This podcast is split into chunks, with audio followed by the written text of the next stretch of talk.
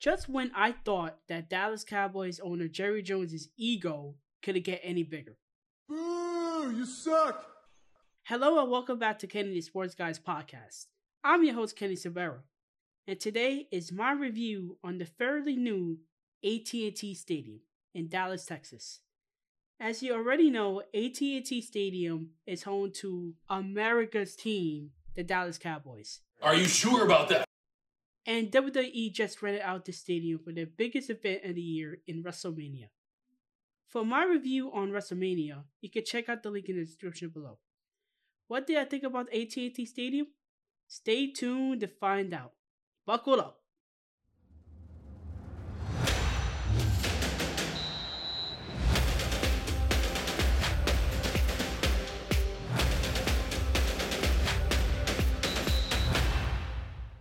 To Kenny the Sports Guy podcast. AT&T Stadium. Whew. How should I describe it? I guess in one word, obnoxious, but in a good way. AT&T Stadium is not in the heart of Dallas, believe it or not. It is actually located a good 30 minutes away via car in nearby Arlington, Texas. There isn't any public transportation that takes you directly to the stadium, so you would either have to drive yourself or call a Lyft or Uber. As a person that grew up in New York City, I wasn't used to this considering New York City and New Jersey has an extensive subway line. When we reached the city limits of Arlington, Texas, AT&T Stadium sticks out like a sore thumb. Literally, you can see it from a distance.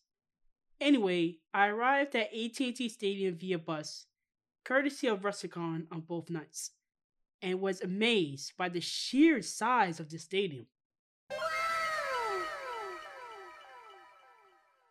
I have never been to the old Cowboys Stadium, but I saw it live on TV. But this stadium doubles in size. The stadium is a part of a sports complex, meaning that there are two other stadiums nearby, which was the old Globe Life Park, now known as Choctaw Stadium, that the MLB Texas Rangers played from 1994 to 2019.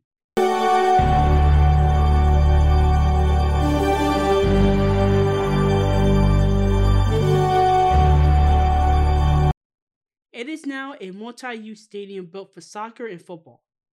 The other stadium? Globe Life Field, the newest home of the Texas Rangers. We'll be doing a separate episode about Globe Life Field as I attended the University of Texas versus the University of Oklahoma college baseball game. That episode will be available soon. Coming soon to theater. Going back to this episode.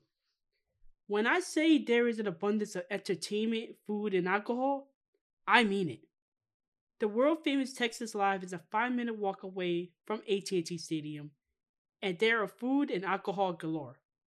Although it's pretty pricey, it wasn't worth it. I made my way towards the sea of the crowd as there were a lot of people trying to get into the humongous doors of AT&T Stadium.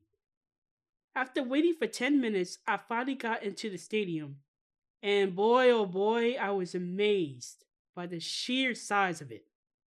This might be the biggest stadium I have ever visited. Despite the sheer number of people in it, the concourses were actually wide. I have only been to one other NFL stadium in my life, and that was MetLife Stadium, where some of the concourses there were very, very narrow. AT&T Stadium blows that out of the water. My seats were pretty good. On the first night, I sat at section 237, right from the stage. It was an amazing view as I got to see the wrestlers somewhat close. On the second night, I was at the nosebleed sections at section 419. When you first reach your seats, the first thing that you will notice is the ginormous screen in front of you. Seriously, you can't miss it. The screen is massively huge. It has gotten to the point where you was looking at the screen more than the actual ring. Nothing wrong with it, it's just the screen is just so, so distracting. Since we had a two hour pre show with nothing happens, I explored the stadium for a bit. For some reason, there was some curtains that was blocking out the way around the stadium. Don't know if this was Vince doing or they were trying to curb the spread of COVID 19. Despite that, the food look, looked pretty good, but like in every single sports stadium, it is very expensive. $18 for something called a Cowboy Rita? Nah, man, I'm good.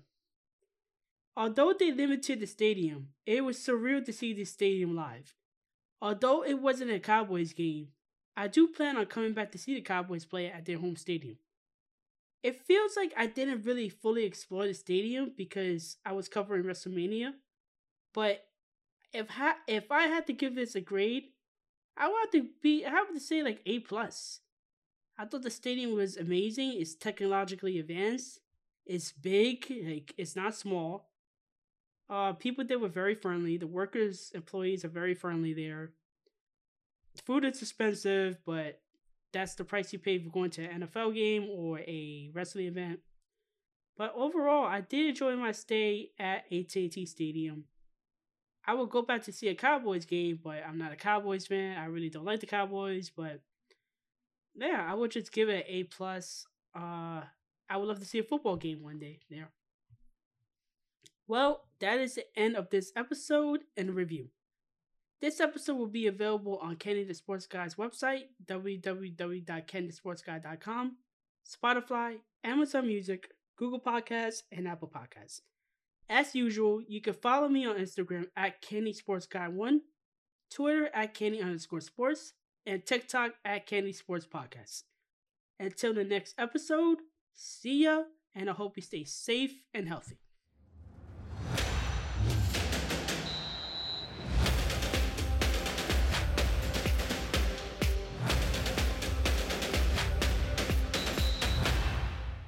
Kenny the Sports Guy Podcast.